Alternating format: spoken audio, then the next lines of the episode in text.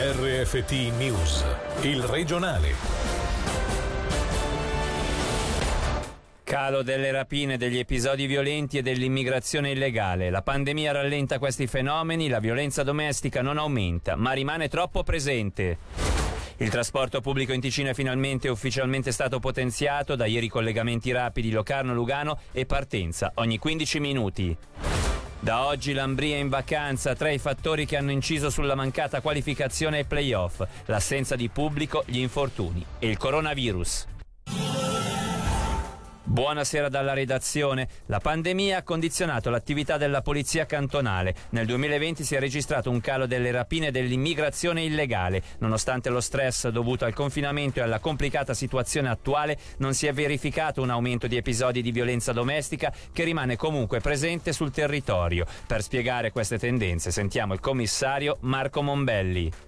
Nel complesso c'è stata una diminuzione degli atti indagati dai commissariati, in particolare le rapine e anche gli atti di violenza in generale. Per quanto riguarda le rapine come probabile causa di questa diminuzione è anche l'aspetto legato alle limitazioni di movimento dovute all'emergenza sanitaria. C'erano tutta una serie di controlli anche alle frontiere, eccetera. In prevalenza sono atti che sono capitati sulla strada in buona sostanza. Ecco, poi abbiamo avuto comunque eh, tre distributori produttori di benzina che sono stati rapinati. La zona più colpita è stata il Buganese, mentre il Mendrisiotto è stato quasi praticamente del tutto risparmiato perché abbiamo avuto un solo caso. Il traffico di migranti, anche qui abbiamo avuto comunque una diminuzione, chiaramente le persone nei loro movimenti sono stati limitati, quindi anche i flussi migratori. Quello che noi abbiamo potuto eh, accertare sono 20 passatori che sono stati assicurati alla giustizia, che sono le persone che sono sospettate di aver favorito l'ingresso illegale di clandestini le situazioni di conflitto fondamentalmente non, non, hanno superato la norma. Bisogna sempre tenere alta comunque l'attenzione su questi fenomeni,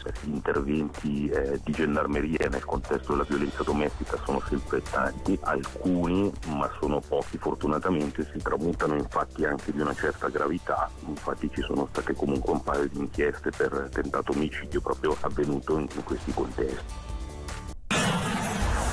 La tanto discussa rivoluzione del trasporto pubblico ticinese è avvenuta ieri con successo e con una puntualità al di sopra della media. Nonostante i vari intoppi, i ritardi e le cause naturali come la pandemia mondiale, il progetto decennale ieri ha ufficialmente raggiunto il suo apice, di fatto mettendo in funzione a pieno regime la galleria di base del Ceneri che ha permesso di aumentare del 50% i collegamenti tra un polo del cantone e l'altro. Ora, come dice il direttore del Dipartimento del Territorio Claudio Zali, spetterà ai cittadini cambiare le proprie abitudini. Sent- Sentiamolo.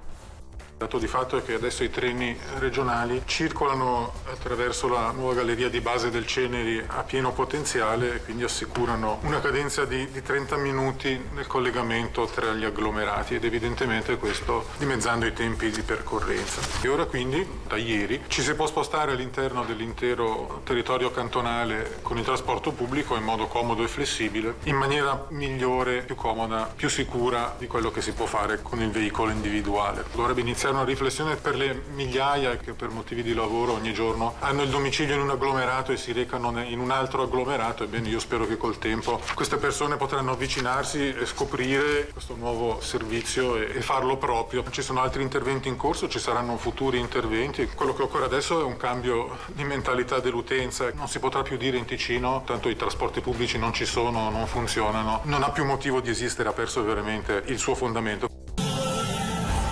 Un vasto incendio boschivo è scoppiato questa mattina nell'Alto Malcantone. Le operazioni di spegnimento sono tuttora in corso anche se le fiamme sembrerebbero sotto controllo per i dettagli. Gaia Castelli.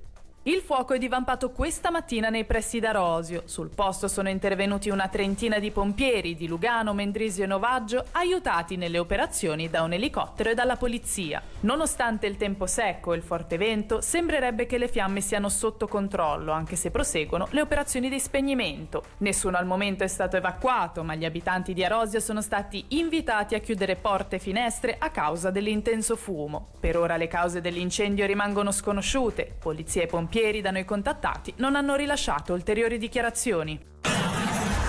Da domani in farmacia saranno disponibili 5 test mensili fai da te pagati dalla Confederazione. Per ottenerli sarà necessario presentare la propria tessera di cassa malati. L'invito alla popolazione è comunque quello di non prendere le farmacie d'assalto, come ci dice il farmacista Likas Masarik e mercoledì dal 7 di aprile comincia la, la consegna al paziente e consumatore di questi test. Sarebbe molto importante, se possibile, di non correre tutti insieme nelle farmacie perché sarà un macello altrimenti. Perché tutti hanno il diritto per 5 test gratuiti pagate dal governo. Quelli che non hanno proprio bisogno i test già mercoledì perché hanno giovedì un, una riunione o vogliono trovare la nonna giovedì, meglio aspettare magari venerdì, sabato per ritirare le prime 5 test o anche la settimana dopo perché se vengono tutti il 7 di aprile finiamo tutti nel tilt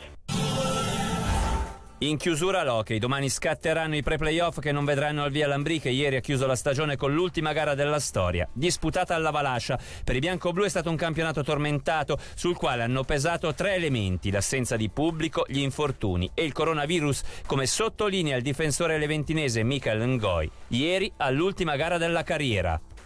Sul livello dell'impegno penso che non abbiamo mai barato, siamo andati sempre al 100%, però ci sono delle cose prima i tifosi. Quello non voglio cercare scuse, però anche io non ho giocato la stagione che volevo giocare perché in 20 anni giocare senza pubblici all'inizio va, però sul lungo termine la nostra forza qua ad Ambria. Tutte le squadre che vengono a giocare qua sanno che è difficilissimo. Dopo abbiamo avuto anche gli infortuni. Un giocatore con eh, Elias Bianchi ci ha fatto male, il capitano lui sa che cosa porta qua, la nostra identità e dopo abbiamo quasi tutta la stagione giocato con due o tre stranieri. Per finire il Covid, tutta la squadra, quelli che hanno fatto il Covid sanno come si sente dopo. È stato difficile per noi, abbiamo avuto una pausa di due settimane, però ne abbiamo parlato tra di noi anche tre, quattro settimane dopo, non sul livello fisico c'era qualcosa che era sbagliato. Io ho avuto la tosse per un mese e mezzo, c'è stato davvero tutte le cose contro di noi perché non siamo il Zurigo, non siamo Zugo, che loro sanno che non è la stessa cosa. Noi le cose che avevamo bisogno per vincere ci hanno mancato.